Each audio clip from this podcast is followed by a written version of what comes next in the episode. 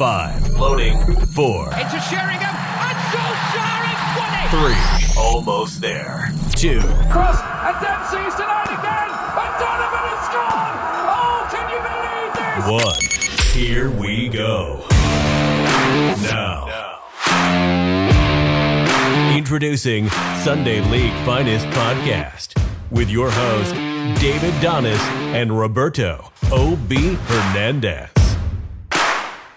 What's up, everybody? Welcome to another fine episode of what? Sunday League's Finest. We're here with your boy Obi and David Donis. What's up, David? What's up? This Heavy D. What's going on, y'all? Hey, uh, we're just going to keep uh, spitting out nicknames every week until we find one that's very, very good. So let us know. What hey, everyone's like, what the hell are they called? They don't even know our, our, our, our names. They don't know our names. Uh, that's just what it is. We're trying to figure out, you know, Heavy D. What was the other one? Uh, small, small pecker. Oh, I mean, what? Hey, who have you been talking to? um, hope you guys are having a great start to your week. Uh, hope you had a good weekend, David. How was yours? Yeah, man, it was, it was, uh, it was a good weekend. I went to Six Flags. Um, so me and the fiance, she, uh, she's from Arizona, so she doesn't have a Six Flags. So, you know, I live twenty, mi- twenty miles from one. Um, so for her birthday uh, this year, I got her uh, season passes. So we went for the first time this year. It was hot as hell, um, but it wasn't it wasn't too crowded, not too bad. Um, you know, we don't have any really any COVID restrictions anymore. So we were just, uh, you know, acting like two normal people at a theme park. Was there any, at least like a mask or anything, or just? Hell to the no. There's just to the no, whatever. No, no. Come. Come yeah, and enjoy the I mean, park. We're not yeah, even going to disinfect. Dude. We're not going to do anything. I mean, they had like hand sanitizer stations. And um, I mean, I didn't see a lot of cleaning, but I mean, it's a theme park. Where the majority of it's outdoors, like maybe indoors. But um, I mean, if you're out, out and about outdoors, I mean, you're pretty, you're pretty safe, bro. Seems like a fun time. Did you get, um, you know, what do they call it? Chub rub? From all the walking and sweating? A little bit at the end. Uh, they have, um, oh, it's called Hurricane Harbor there now. So after like, a couple hours of being out in the sun, we went there and we cooled off, and they had like a wave pool and stuff. So it was nice. It was chill. Oh, so you guys actually got in the water. That's cool. Yeah. Yeah. So it was, it was, it was fun. What about you? Uh, what would you get into this weekend? A lot of fun, a lot of fun. Uh, you know, U F C fight. Saturday was my grandma's, our grandma's ninety-second birthday, so that was pretty cool. uh David's little brother came into town as well. Um we enjoyed it, you know. Uh, my cousin graduated from high school, had a little celebration on Sunday, so just partying it up all weekend long. uh Party. definitely definitely was a little hard one to get up on uh Monday morning and get going and start working again, but it is what it is. And uh we we have uh devoted fans that are ready to listen to us, so I, I said we have to do this, David. We have to. We have to, man. Hey, uh, did you like the card? Of U F C? Heck yeah, dude. That thing was fantastic. Shout out to Brandon Moreno, the first Mexican-born U F C champion. Dude, Ooh, that was exciting. Nate Diaz getting it done. Well, almost getting it done. But I mean, I mean getting it done in the sense of, like, entertaining us, right? Um, yeah. The only dude that lost, that still is a people's champion. Uh, everyone loved it. I was entertained the entire time. Yeah, definitely an entertaining fight. Uh, you know, Nate Diaz and Nick Diaz always, they do a lot of crazy uh, stuff when they're fighting, so it's never boring, that's for sure. Yeah, definitely, definitely. Um, a lot of soccer this weekend too. We got to watch a lot of it, so let's get into. Let's, let's go, do it, mijo. Let's get into this. It's time for M L S Roundup.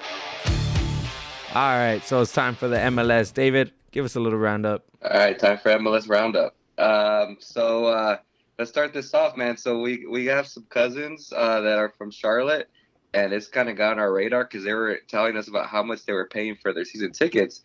And me and you were like, what the heck is going on, man? Are you sure you guys are reading the numbers right?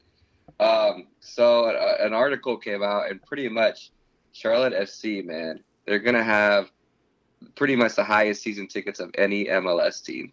What do you think about that, bro? Well, before we get into that, tell everybody how much it's going to be, so that way they kind of have it in their minds, you know, exactly what we're talking about. Give them a ballpark figure. All right, all right. So the cheapest season tickets for Charlotte F C is going to be six hundred thirty bucks. Now, that's not the part that's crazy, because it would, just with that number, they would be the third most expensive. So not too bad. But the thing that they're doing that I don't know if any other M L S team that has done this, uh, so I don't know if you know, but they also have P S Ls, which is something usually the N F L does, which is pretty much a, a seat license, and that's three hundred fifty bucks. Um, so when you put that together, that's nine hundred eighty, making it by far the most expensive uh, season ticket. I believe uh, the per ticket price would be twenty bucks more than the next M L S team.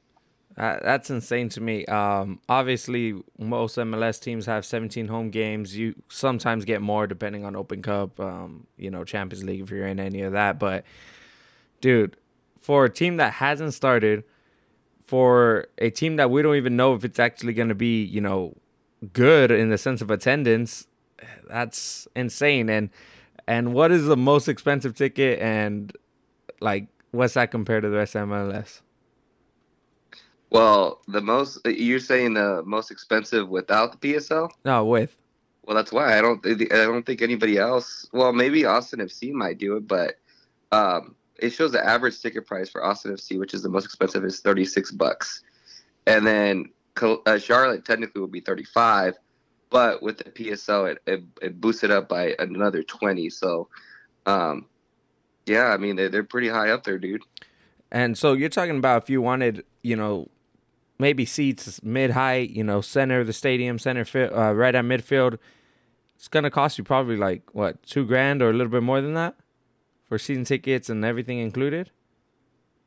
Yeah, man, if I do my math correctly. Yeah, we're not um, yeah, math majors, but we're hoping we did everything correct. I mean, that's the, yeah, that's the cheapest. So, um, like, you know, we were mentioning our cousins. Um, shout out to Emmy and Evie and Debbie. Um They didn't buy the cheapest one, so when they were telling us how much they were they were spending, I was like, "Dude, that's like buying three sets of season tickets for uh, L A Galaxy." Dude, I can like quadruple my price for season ticket members, and it doesn't even match one of their their tickets. Now, granted, obviously, I'm not uh, fancy. I'm not uh, sitting at uh, midfield, but it's insane. Yeah, our jaw literally dropped, and they told us we had to do a little bit more research for this. It's, I mean. Like like the article said, are they pricing out, you know, their fans, and especially the average fans? For example, Galaxy has a lot of fans that, let's be honest, they're not diehard fans, but it's a typical Saturday night, maybe Sunday evening game. Hey, anything else going on? No, let's go to the Galaxy game, right? Tickets are twenty bucks, fifteen if you go even mezzanine, depending on the game. Now the average fan, I know it's season tickets, but it seems like the, the average ticket's going to be a little bit pricey for, you know, Not maybe not for the individual, but as a family, you know, if you have a family of four, which is the typical household. Yeah, I mean, I, I, it's it's pretty crazy. Um, cause I just the, obviously the fans aren't taking too kindly to it, and um, I just feel like uh, they're not going to get as many season ticket holders because of it. So, is it really beneficial in the long run? If let's say you could have had, if you would have dropped the price and not had P S Ls, you would have had, let's say, I don't know, twenty-five thousand season ticket holders. But now you have fifteen because of that. You know, what's what's what's what's better? And the crazy thing is, is that the owners already said they want to build a new stadium, right? They don't want to play in the Carolina Panthers Stadium. So now your seat licenses aren't even going to transfer over. So you're buying a seat license that potentially, I don't know how long it takes till they actually go forward with that. But maybe six years from now, you're going to have to repurchase a new seat license and do it all over again. So it's pretty insane. Yeah, so obviously it just it looks like they're trying to obviously re- recoup their um, M L S expansion investment. Uh, but, I mean, you're going to make money, dude. Charlotte's Charlotte's excited. I don't think they're going to have any issues putting butts in the seats. But, yeah, I mean, to, to a P S L, dude, come on now. Yeah, it's it's insane. But, um, I mean, Charlotte's been making headlines, you know, signings and uh, – one thing you got to give it to them is their, their social media team, huh? Christian Fuchs or whatever his name is, and the hashtag no Fuchs given. Got to be yeah, careful they, how you pronounce that. Now they just need Conor McGregor to uh, say something. There you go. There you go. Hey, that's a good one, dude. If they take that idea, we'll sue them. Tra- Copyright, hey, trademark, hey, whatever uh, it is. really quick before we move on. So just for uh, comparison purposes, like you mentioned, um, the average price for Galaxy for season tickets is twenty bucks a game. Um, so you guys are actually like fifth from the bottom. But my question is, like, how the heck does Galaxy survive with that when the cost of living in the L A area is so expensive? Dude, it's called smart investments, called rich owner. It's called uh, fans are loyal. We buy the merchandise. We buy a lot of stuff at the games. All the small things add up. That's true. I remember uh, the whole thing with Atlanta United where they were lowering the uh, food prices. Yeah. And they were saying that they were actually making more money because people were buying more than if they had it super expensive. And the other thing is, I'm pretty sure we get a lot of money in sponsorships deals, right? Because L A Galaxy is a known uh, club around the world. Like, I'm not saying compared to any of the bigger clubs, but still known. So our sponsorship money is probably really well. And to top it off, we actually win M L S Cups, you know? So that money helps out. Are you guys, are you guys still selling them shakes? Uh, Herbalife? Yeah, dude. Yeah. I'm on it right now. That's how I'm going to lose weight. Yeah, it's obviously not working. uh, um, that's why we don't do uh, video, guys. We only do audio. Let's move on. So, um, obviously, we we're, have a lot of international soccer. So, uh, this past weekend, there was one sole M L S game. And I still didn't watch it. Not because I didn't want to, just things, you know, obviously I was at Six Flags. So, but it was Sporting K C versus Austin, um, Austin F C, uh, one one draw um, in Kansas City. So, uh, you know, Austin continuing to just trickle on, not doing anything too amazing, but not doing too terrible either. So, um, you know, I don't have much on that game. What about you, huh? Yeah, just the same. Uh, I mean, they're not horrible right now. They're definitely not as bad as like F C Cincinnati and Minnesota when they first came into the league. So they're trucking along. We'll see how they do. Um, new head coach still. So, ah, we'll see. But moving along from that, uh, some other M L S news is they finally announced, well, they were supposed to do it during COVID, but obviously COVID pushed it back in twenty twenty. M L S All-Stars versus Liga M X All-Stars. If you guys don't know what Liga M X is, it's uh, the Mexican league, um, you know, first – Uh, division in Mexico, and they're gonna play at the the Stank of California, the Bank of California, L A F C Stadium. Um, that's an interesting one right there because their sponsor actually pulled out. Bank of California, they terminated their deal, so I don't know how long, much longer it's gonna be called that. But August twenty-fifth, the showdown is real. Let's see what happens. Are you excited about it, dude? I'm. I, I mean, we've been looking forward to something like this for a long time, so I'm pretty excited. Yeah, I mean, I've been calling, I've been saying it for a while that the current setup of, uh, you know, the M L S All-Stars playing team, the top teams from around the world, and they usually bring their B team anyways. It's like, who else can you play that you haven't already played? Um, I think it was a money grab, but in terms of more competitiveness, yeah, this is the best bet. And obviously, you know, the Mexico U S rivalry is is huge. And the funny thing is, we, you know, we have two big Mexican stars in M L S with Carlos Vela and Chicharito, so It's it's also going to be very interesting to see that dyna- dynamic. I think it's definitely going to be an all-star, uh, like, not all-star, uh, uh, sold-out weekend. Um, in the sense, of, are they going to do all the skill challenges again like they were planning to? That's what I heard. So okay. that, that that's dope, too, because I think that's what we missed from the old M L S uh, all-star, all-star weekends. Yeah, um, so it's going to be an interesting one because Liga M X has never really done an all-star thing at all. So having a...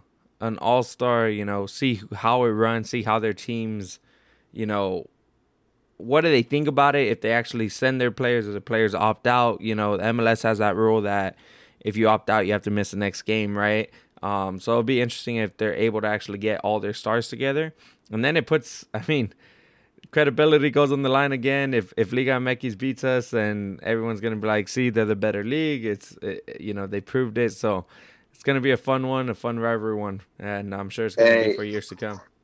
You know what's going to be interesting is um, who they select as their coach, and then, you know, obviously the big uh, rivalry in Mexico is Chivas and uh, America, and depending on how many players he selects from each team, if there's like a huge uproar about that. Yeah, we'll see. We'll see uh, exactly what goes on, but it's going to be pretty exciting to see. Um, like I said, the stadium's going to be sold out, and uh, I wonder what the, the numbers are going to look like for a uh, T V audi- audience.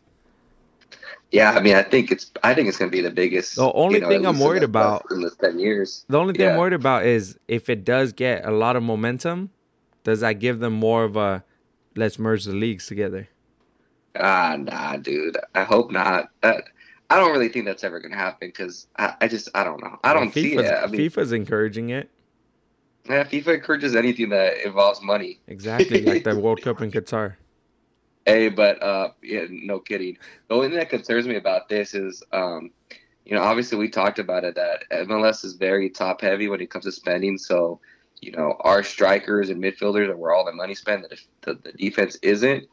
And you know, with M L S All-Star games, what usually they usually do is they they ha- they ha- come out with a a team a first team.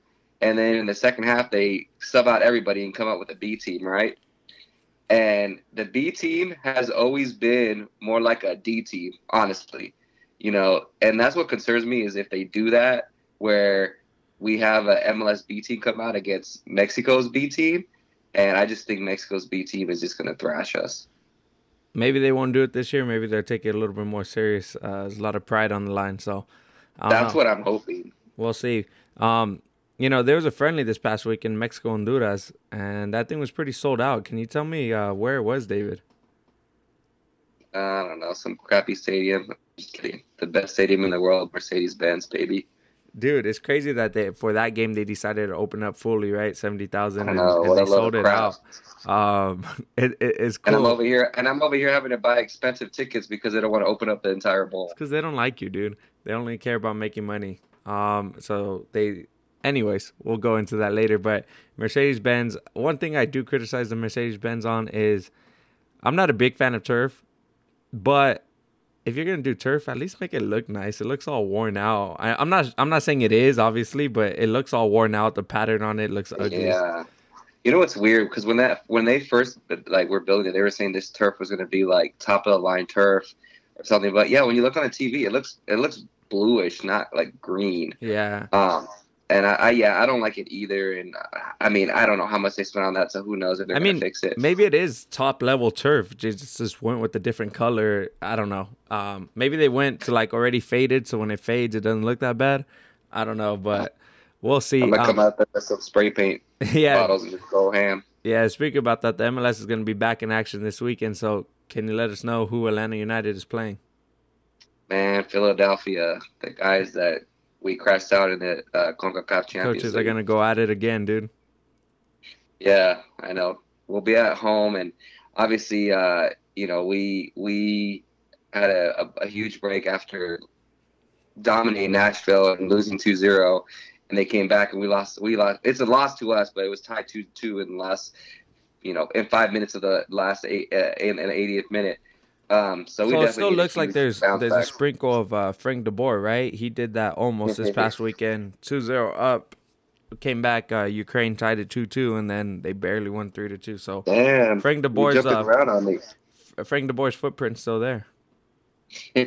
Yeah, no kidding. We'll, we'll talk more on that later. But, uh, man, we, we just we need we need a, a win, especially at home. Um, you know, in M L S, it's so important to do well at, at, when you're playing at home. But some news from around Atlanta is um, our, our midfielder Hyman, who's been starting regularly, has been pretty consistent, tears his A C L in practice. Um, so, obviously, that's a big hit. Um, and then also, you know, it's the, the Copa America is not going to take a break. So we're going to be without Josef Martínez. Um, um, and I don't, I'm not sure if, even if Batko's going to be back because he was with under twenty-threes too. So um, it's going to be a pretty difficult way back. And that goes for all the other M L S teams that may have uh, players playing in the Copa America. It's going to be interesting because once the Gold Cup happens, a lot of players are going to be missing. Yeah, it's going to be a depleted summer for a lot of these teams. So now it's, we're going to see who's the best team from top to bottom, right?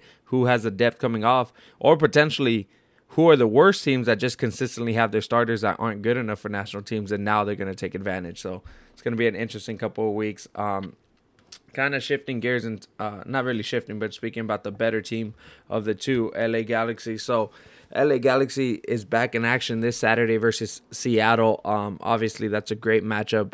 They had our number last game uh, when they first met. They beat us three zero. We're back home. It's actually going to be the first game that Galaxy opens up to full capacity. And uh, we're taking advantage mm-hmm. of it. Shout out to my cousin Eric. forty-three extra people we're bringing to the game, just us, and we're going to have Damn. a huge tailgate. We're, we're here. We're ready. We're loud and proud. Now all of a sudden you guys don't care about COVID. No, we're going to social distance at the tailgate. Yeah, right.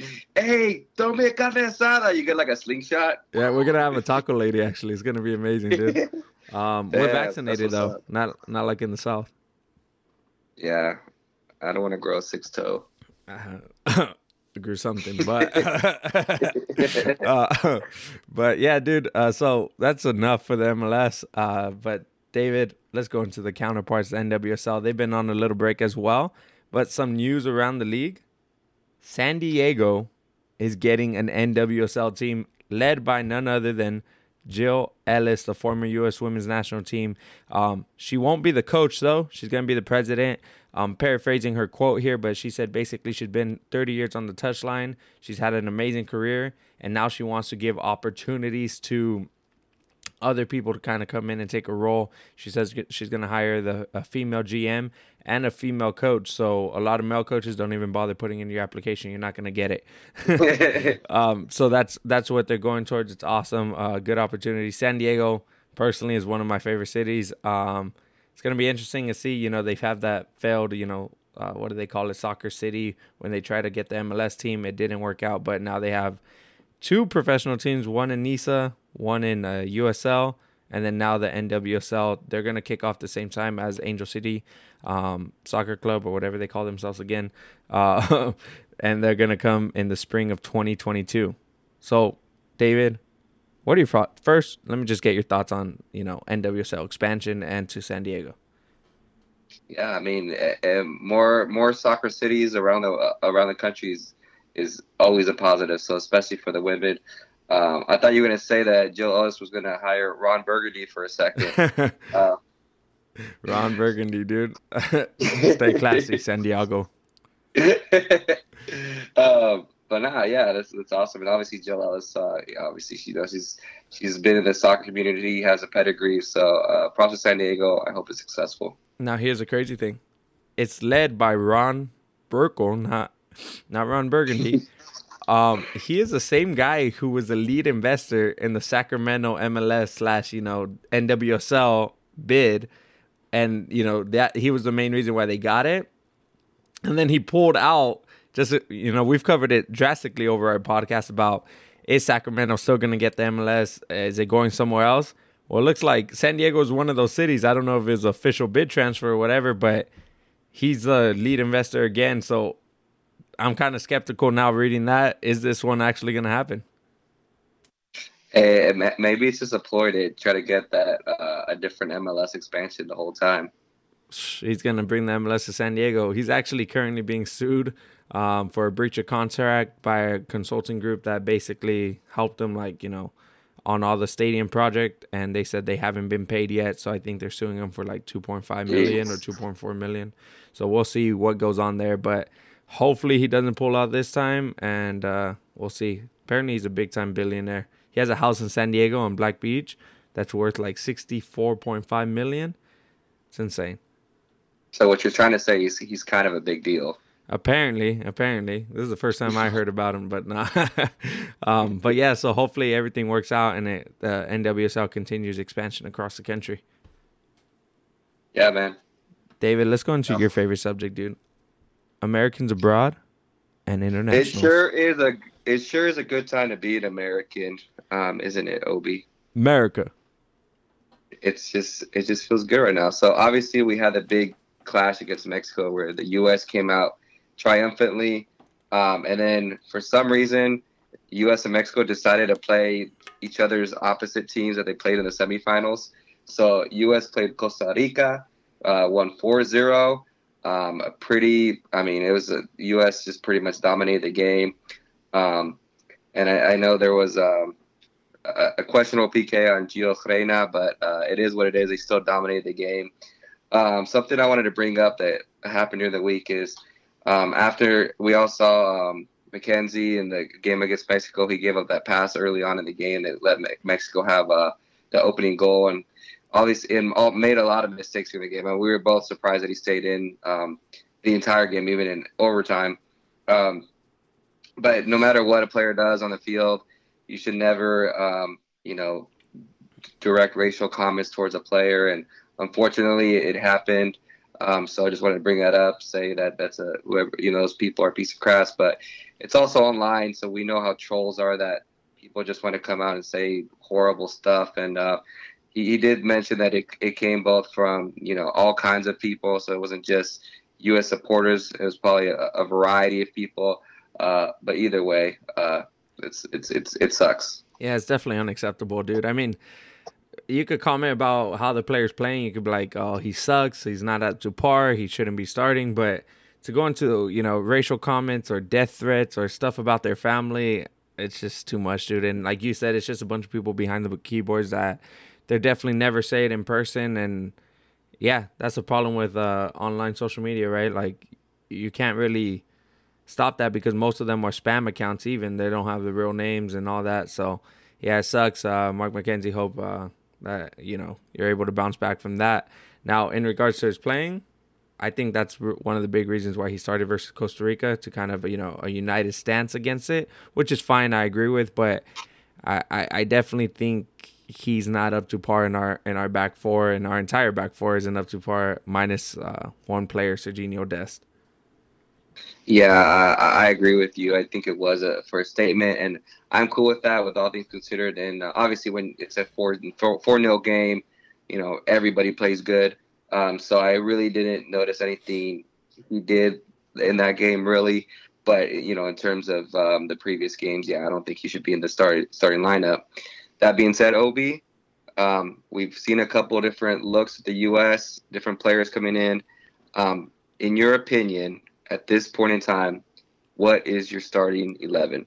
All right. So at this point in time, so um, U S A, listen up. You guys need me as an assistant coach. Um, so I go Ethan Horvath right now. Ooh. You know, I think he deserves a start. I think he gets more consistent minutes than uh, Zach Steffen, and uh, he came on and showed it. Um, really good goalkeeper.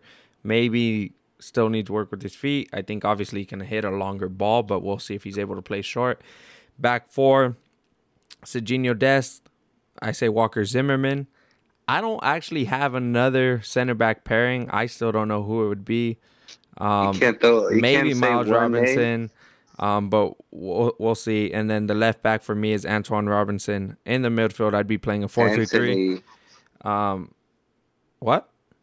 Antonee Robinson. Oh, well, same thing. Um, four three three. In the midfield, I'd go holding mid, Tyler Adams.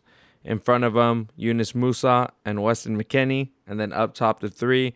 I would either go Gio Reyna or Timothy Weah on the right wing. Um, on the left wing, I go Christian Pulisic. And then starting as a number nine, I would actually go Brendan uh, Aaronson.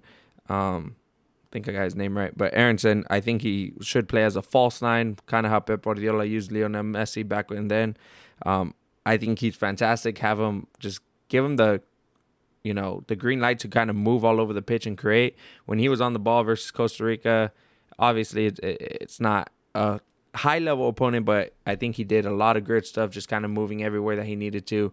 And he's a different like type of player that will actually take players on and has the ability to do it. But not only that, he he's smart enough to make runs in behind the back four, and I think that's what we need, somebody to kind of stretch him. So a lot of... uh good talent at the nine position right now. I think, you know, you have Darryl Dike, Josh Sargent, but I would go Aaronson. What about you? Uh, well, you pretty much just took everything I was going to say, so thanks. Yeah, right, dude. I sent this text uh, earlier in the week, so David just copied it and was like, oh, that's my starting eleven. Yeah, actually, there there really isn't much difference. Um, yeah, I had Ethan Horvath. I had Sergiño Dest. I still had Jonathan Brooks in there.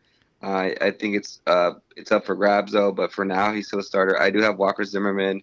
Um, but again, obviously, I'd love to see Miles Robinson in there, but he hasn't had a chance to play for the national team yet. So we have still yet to see it. So that's why he's not in my starting. Um, and I do have Antonee Robinson as well. Obviously, you can switch to Sergiño Dest on whatever side you want. I got Tyler Adams, McKinney, uh, Yunus Musah, too. Um, But I wouldn't mind seeing Leggett in there either to give us a different look at some point. Uh, obviously, Pulisic's a lock. Gio Reyna's a lock. Um, but I do like Timothy Weah as well. Um, and then the number, you know, the number nine, I have Josh Sargent in there just because he's been the one playing the most. We've seen the most of everyone else. You've kind of seen him in bits and pieces here for maybe fifteen, twenty minutes here or in a friendly that wasn't that important. So Josh Sargent's the only one we see seen on a consistent basis play in actual like real games. But again, I love the competition. Um, we have, like you mentioned, we have D K. We even Jaice's artist still out there that could do something. Aaronson. Um, because it's a, it's a, uh, those the, the the the forwards and the and the defensive, uh, the backs except for Sergiño Dest are all up for grabs. So it's whoever wants to step up and show that they have it. Yeah, so pretty similar. Uh, we have a lot of great minds think alike, but we just have a s- small disagreement as the nine. But we'll see. Um, David, speaking about Mexico, they played Honduras zero zero draw. Look, one thing I'm going to say is... in front of seventy thousand people, too. I know. I know. That's crazy. How embarrassing. But, I mean, U S A struggled with Honduras, too. And don't get me wrong, Mexico and U S A should be able to, you know, walk through these teams because of the resources that are in each country and, you know, the, the leagues and everything. But I think you got to give credit where credit's due. The CONCACAF is raising their level. I'm not saying it should be that close, but they're definitely not going to get blown out as much as often anymore, at least the higher teams like uh, Panama, Honduras, um, Costa Rica, teams like that. Um, but we'll see. I, obviously, Mexico should be winning those games at least two zero or at least uh, just winning. Um, but I, I definitely think you got to give credit where credit's due. I think the CONCACAF is getting a little bit stronger. Um, but Tata, yeah. Mexico media is very harsh, and I, I think uh, there's probably a bunch of people calling for his name now. You know, lost to U S A and then fol- follows it up with a zero zero tie. I think he has a lot of pressure at the Gold Cup. Yeah, it's funny because any time you're a Mexican coach, as soon as you lose to the U S, you're immediately under the microscope. Like, you can be like Brazil, Argentina, but you lose to U S, boom, you're you're in the hot seat. I think I think if he doesn't win the Gold Cup, could be fired, dude, just because of the, the way the Mexican Federation works. Yeah, I mean, you're right, and I think it's true, too. And that's going to be a tough one, too. And I think now, they, the, the U. I mean, the Mex- Mexico, like, they have a lot of young players, too. Um, but the U S, they've they have a lot of young players that haven't played a lot together, and we haven't had our starting lineup. So now that we've had this experience, I think it's just going to make us that much more deadlier in the Gold Cup.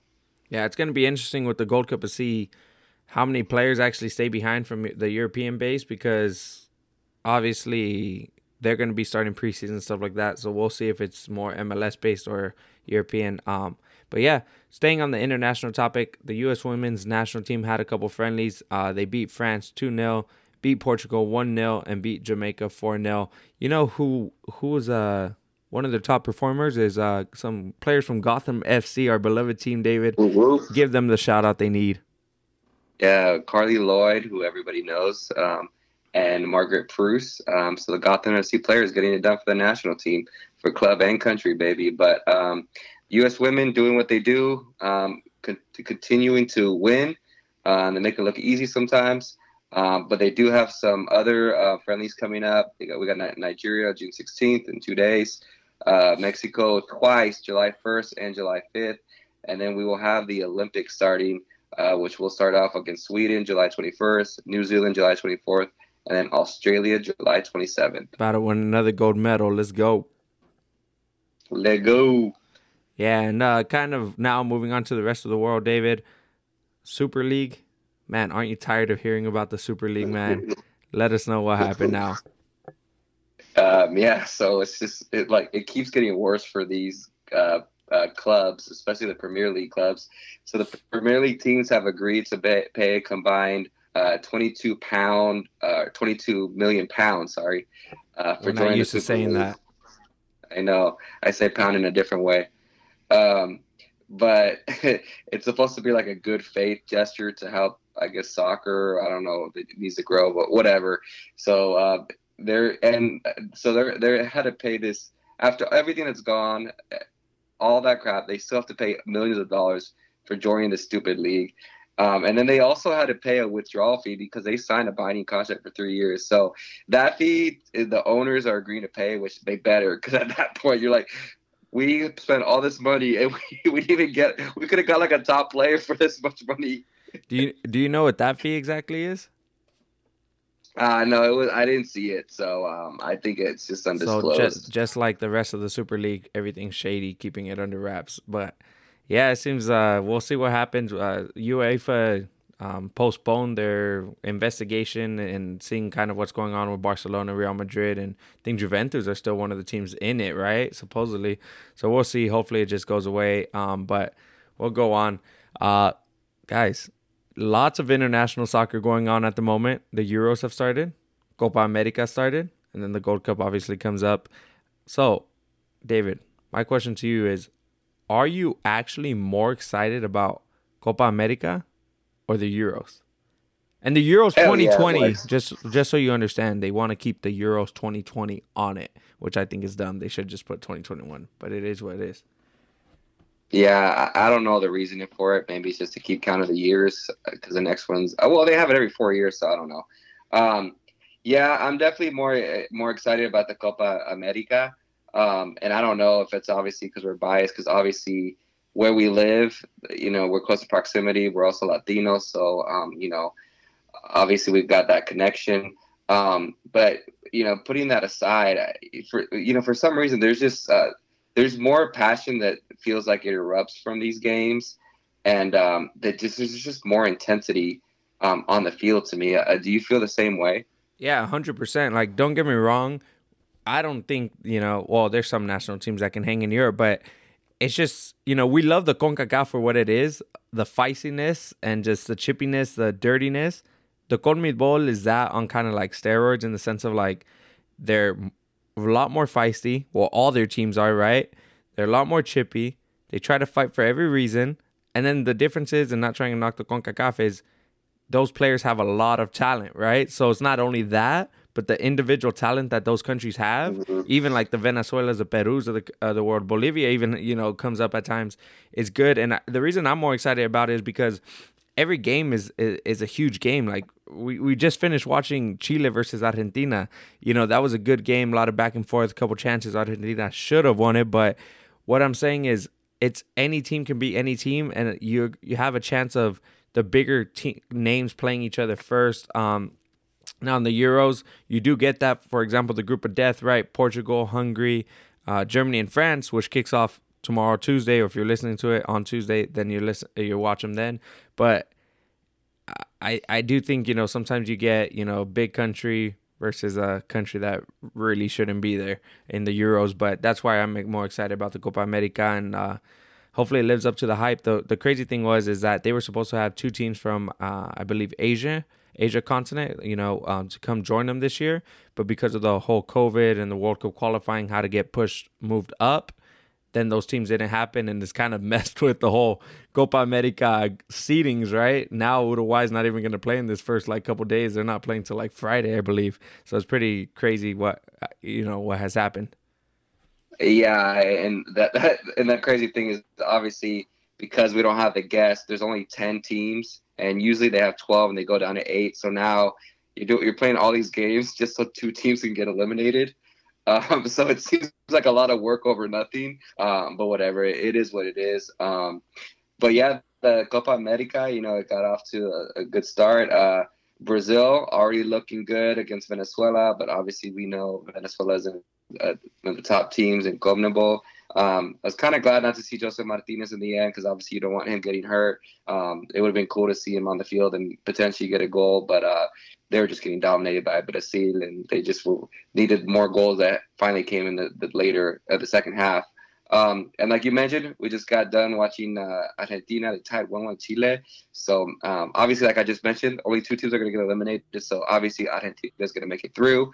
But uh, man, do you still think this is uh, this is Messi Messi's Copa, or you think still kind of in, in question?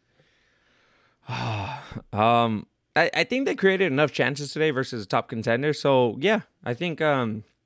They're finally going to win. I think they, they said it's been twenty-eight years since Argentina has won a you know big-time tournaments. And I think it's their year, and uh, I'm really hoping they get it done. Um, what are your thoughts on it? Yeah, I mean, it's always – it's one of those things like uh, you know, it's so early, it's hard to tell. And obviously it's Chile, so they're no slouch. They've obviously won the Copa America twice in, in recent times. So, um, you know, it is what it is. It's they're going to make it to the next round, and then that's when the real, it's time to really show up. Um, but so later on today, we got Paraguay that's going to play against Bolivia. They haven't played yet. We'll get to see uh, Miguel Almirón again, and not playing for Newcastle, where he's just uh, parking the bus for the majority of the game. um, so, Mijo, I just, you know, what I mentioned, only two teams are going to get eliminated. Tommy, or two teams that aren't going to make it out of the groups? Well, I think, so it's one team from me. So um, it's Brazil, Colombia, Peru, Ecuador, and Venezuela. I don't see Ecuador getting out of that group. And from Group B, Argentina, Chile, Bolivia, Paraguay, and Uruguay. I don't see Bolivia getting out of that group. Do you agree? Um, I actually don't believe that Venezuela will get out. So that's the only difference. Bolivia, for sure, they're not going to get out. But I have Venezuela, you have Ecuador. But they have the same colors, so what does it matter?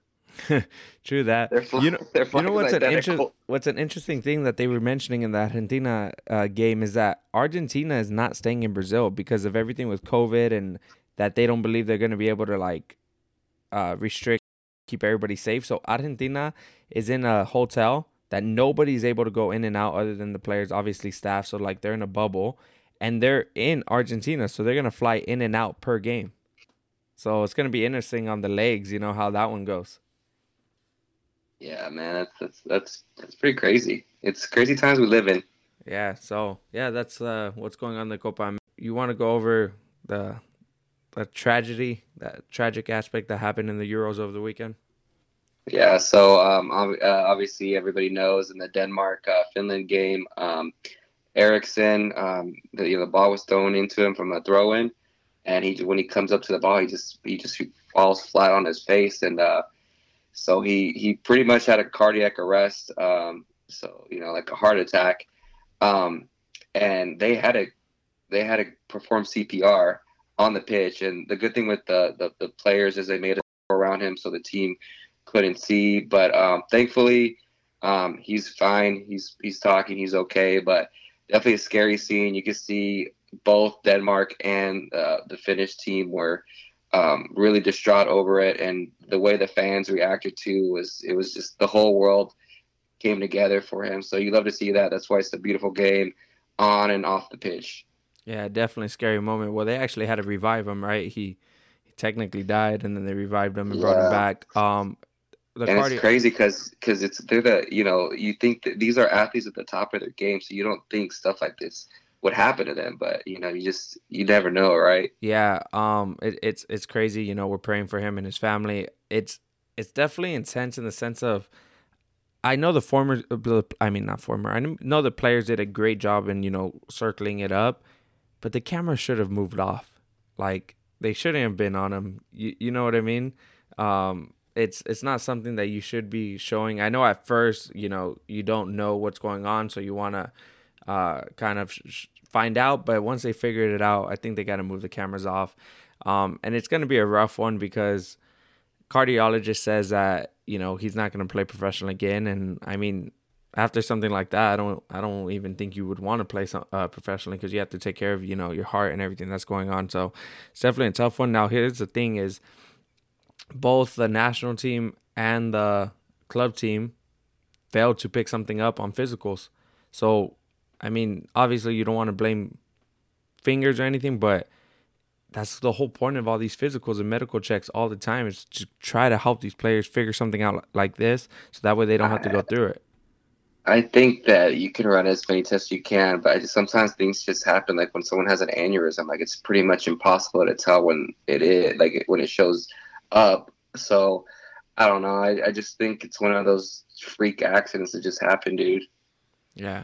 Um, but wishing him the best. Hopefully he's able to recover. I think it was messed up by UEFA to make that game finish out.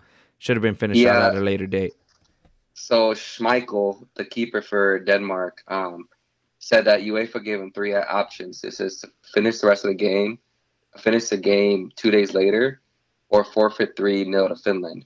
Um, so there's a little bit of controversy there, um, and they ended up finishing the game, and obviously Finland won one zero. And I keep in mind, Denmark carded a penalty that they missed, so it's not like they didn't have their chance either. Um, and if you look at the shots, dude, it was like twenty-two shots uh, to like, I don't know, like six, I think. So, um, but I mean, what, what else are you supposed to do? Uh, like, I mean, what, what are you supposed to do to that? Well, I would have just finished the game two days later, but I, obviously Denmark opted to play that game. So um, it is what it is. But yeah, hopefully he's able to recover and, you know, get back to life. Yeah, exactly. Um, but moving on for some news around um, the Euros, um, England wins one zero against Croatia. So, O B, is is it coming home? Definitely not, dude. They're it, I mean, game too, dude. You don't even like to watch it. I mean, with uh, with no, all those with all those big names too. Just, I know. Just don't give them set pieces and you'll win the game. I mean, it's that easy. Ooh, yeah, and um, I'm kind of rattling off just some some. you know, big things I took away from the Euros. There wasn't really a lot of upsets on the Netherlands. Um, unfortunately, um, Frank de Boer was able to get a win, but they were, Spain and Sweden tied zero zero. So obviously there's a lot of, um, you know, attention around Spain, them being former champs and all. Um, so, you know, uh, it, it is what it is uh, coming out the gates. Um, anything else that uh, you noticed that kind of was odd or maybe an upset that you think should have went a different way? Uh, a lot of questions are going to be asked of Spain, but I watched the game. Spain created the chances. They just don't have that killer instinct yet. Um, so I think they'll be fine and they'll bounce back. But that, yeah, that's about it. Yeah, and we have some. Uh, we got some big game tomorrow: Germany versus France. So, you know, you always like every time you have big countries like that, you're hoping it's a great game, but sometimes it's a dud. But hopefully, you know, it's it's a it's a good back and forth game. Um, we also got Portugal versus Hungary. Get to see Ronaldo, so you know everybody loves seeing Ronaldo. Yeah, in other words, I'm not getting anything done. I'm gonna be yeah, sitting in front nice. of the T V. Um, David, let's talk about our beloved CONCACAF qualifying. No, All right. no, uh, vamos al mundial, dude. Are you ready for my rant? Let's go. Give us a, okay, give so. us a, uh, who is it? A Taylor Twellman rant, dude, about Guatemala. Yeah. Here's my rant about what you know. What really grinds my gears? This is um, unacceptable. Okay, a, a country that's been playing what football are we doing? for so many what years. What are we doing? Produced one of the greatest strikers in the world, Pescadito Ruiz, and this is what we get. We cannot beat Curaçao. Unacceptable. Embarrassing. Embarrassing. So it's it's funny. So you know, I, we we were watching the game, and uh, the uh, Atlanta Hawks were playing uh, the same time too. So it's funny because we were, we kind of had two T Vs running, um, and because the Hawks started first, we kind of had the Guatemala game on the lower screen. All right, say whatever you you want about that. But the, the thing is, Fake fans. it wasn't until it wasn't until into the game that we started talking, and we're like, bro, I think this is only a one leg, like one one off game. Because the whole time I'm thinking, like, okay, we still got the second legs with every team, so this game isn't the end of the world. And as so as like it's weird, like it, it went from zero to a hundred, where it was like, oh, you know, it's all right, to like, oh my God, this is a must-win game, or we're not going to the World Cup. Well, not even the World Cup. The next round of World Cup qualifying. The next, yeah, you're right. The next round of the of qualifying. So um, obviously, as, as time ticked away, um, you just I got like you got more and more. nervous, and then obviously when we lost, the depression just kind of kind of hit me out of nowhere. I don't know if it was the same to you. Yeah, definitely. I mean, the reason we're under the impression of two games is because that's the way the original format was, except with COVID, they changed it, and obviously they didn't really make it public um because, you know, for that's the hard thing about these qu- pre-qualifying games is they don't really put much out about the formats, and so it's hard to find news on it. So, yeah, we found out. Uh, and then, um, basically, we were tied on goal difference, tied on points with Curaçao, tied on goal difference. The one difference was Curaçao had one more goal in favor. So we had fourteen goals, zero goals against. They had fifteen goals, one goal against.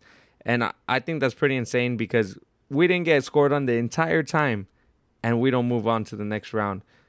So that's that. This that's where my my rant comes in, because I'm not saying Guatemala is better than better than Curaçao, because obviously they virtually did the same thing.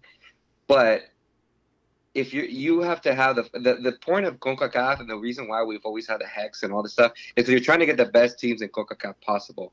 That game deserved a second leg back in at the Mateo Flores in Guatemala, uh, and if it would have played out the same, then fine. You know, Curaçao goes through on the goal differential. But it pretty much ended up – the, the outcome was who can beat the crap out of the crappier teams the, the most. And that's not a way that a team should be chosen and going to the next round for qualifying for the biggest tournament in the world, you know? Yeah, and, and, and going off of that, we didn't get scored on by those teams, and Curaçao did. So, I mean, it is what it is. Guatemala obviously should be able to beat teams like that if we want to go for the World Cup. Uh, Guatemala's never been.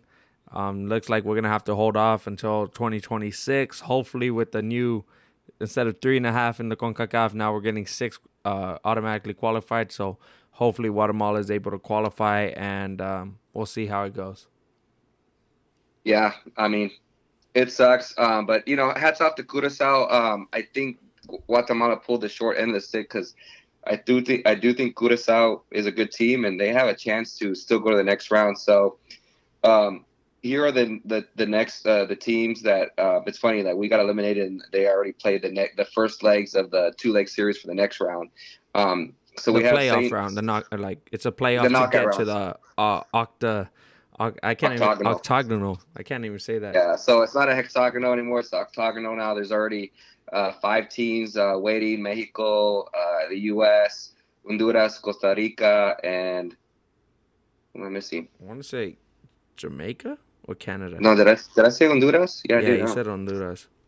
Oh yes, yes, Jamaica. My bad, uh, Jamaica. So. Um, these are the, and they already played the first legs, but you have Saint Kitts and Nevis uh, against El Salvador. El Salvador already won the first leg four zero in Saint Kitts, so that one's pretty much done and dusted. Um, Haiti lost one zero to Canada at home, so you obviously favor Canada, but it's still pretty close. And then Panama beat Curaçao two to one in Panama, so they obviously are going to have the return leg in Curaçao, so that's going to be a, a big one. And um, all the second legs are tomorrow, so Uh, things are moving pretty quick, so uh, yeah, at, at the end of tomorrow night, we're going to know who's in the final eight. It's an interesting one that Curaçao was able to tie Panama, right? Panama is one of the stronger teams in the CONCACAF, and I mean, give no, them respect. Panama won two one. No, I know. Oh, sorry. I said tie. I meant score on them and give them a good game. Oh, yeah. Um, it's That's it's what definitely I'm saying. An interesting one. I, w- I would have thought Panama, because I was scared, like, if Guatemala went through, we were going to have to play Panama. Um, but, yeah, Curaçao's looking like a stronger team, and uh, I think their coach is actually a pretty established coach. So, good, and hats off to them. Yeah, I mean, I wouldn't mind uh, seeing them go through. Uh, I don't have any um, animosity towards Curaçao. It's just the, the format, the, the way they did it, I think it's really crappy. And um, some notable teams that were knocked out, um, you have uh, Trinidad and Tobago that obviously knocked out the, the U S out of the World Cup, and now they're out this early. Um, and you have uh, Nicaragua, who was also a Costa Rican team. I mean, not, not Costa Rica. uh, whoa, whoa, a Central American team that got knocked out. So Guatemala, you know, the biggest team to get knocked out. Um, well, Trinidad too. But, um, yeah, whatever. We'll move on. We'll have to wait another uh, four years. Moment of the week, David. Patrick Schick. Schick. Schick. Schick. Yeah, oh, I have to be careful. We got, we got Fuchs and we got Sheik. Hey, Sheik. Dude, I can't imagine those poor announcers. Um, Sheik, Fuchs, scored... Sheik, Fuchs. If my dad's um, listening to this, I enunciated um, the names, okay? Yeah, um, but he he's the goal of the tournament so far. It's probably going to be the goal of, of the tournament. I don't think anybody can top that, but he scored a goal from, uh, did he even, what, halfway? Maybe yeah, a, a banger. Time to be more. Yeah, um, and I mean, he, he, he curls it, chips the keeper, half heel, scores a goal for Czech Republic, um, and it's just an amazing goal. Um, sometimes you just got to have the audacity, um, the Zlatan Ibrahimovic gene to just pull the trigger and let it rip. Yep, agreed, agreed. It's well done. Uh, probably might go down as goal uh, of the tournament, so we'll see. And for the dud, David, who do we give it to? We're giving it to Charlotte F C, man. You gotta make a you gotta make a good start to your, your franchise, and you gotta make the, the, the your your supporters welcomed. And um, you know, having ticket prices like that, I think that's a bad message. Um, and obviously, I want them to succeed, so hopefully they do something else, uh, maybe a credit, maybe do something, man. Um, but yeah. yeah, Come on, come on, Charlotte F C. Yeah, I agree. You, you know, a lot of times you got to give some free things away to, you know, get more money in the end. So we'll see. But, hey, it was a great week. Loads and loads of soccer that we unloaded here. And more and more to come. Um, it's going to be crazy because now we're going to have the M L S returning. We're going to have Euro still, uh, Copa America. But stay tuned. Make sure you guys reach out. Let us know who you guys think are going to win both of those tournaments. And uh, as always, stay classy, San Diego. I, I mean, uh, what? um, we love it, guys. Follow us on Facebook, Twitter. Reach out via email, info at the sunday football dot com. As always, guys, thank you. Peace. Peace out, you sexy people. It's been real. It's been fun, but it hasn't been real fun. Thanks for tuning in. Be sure to check us out weekly. As always, if you have any questions, feel free to reach out via email or on any of our social media platforms. Bye. Have a good week.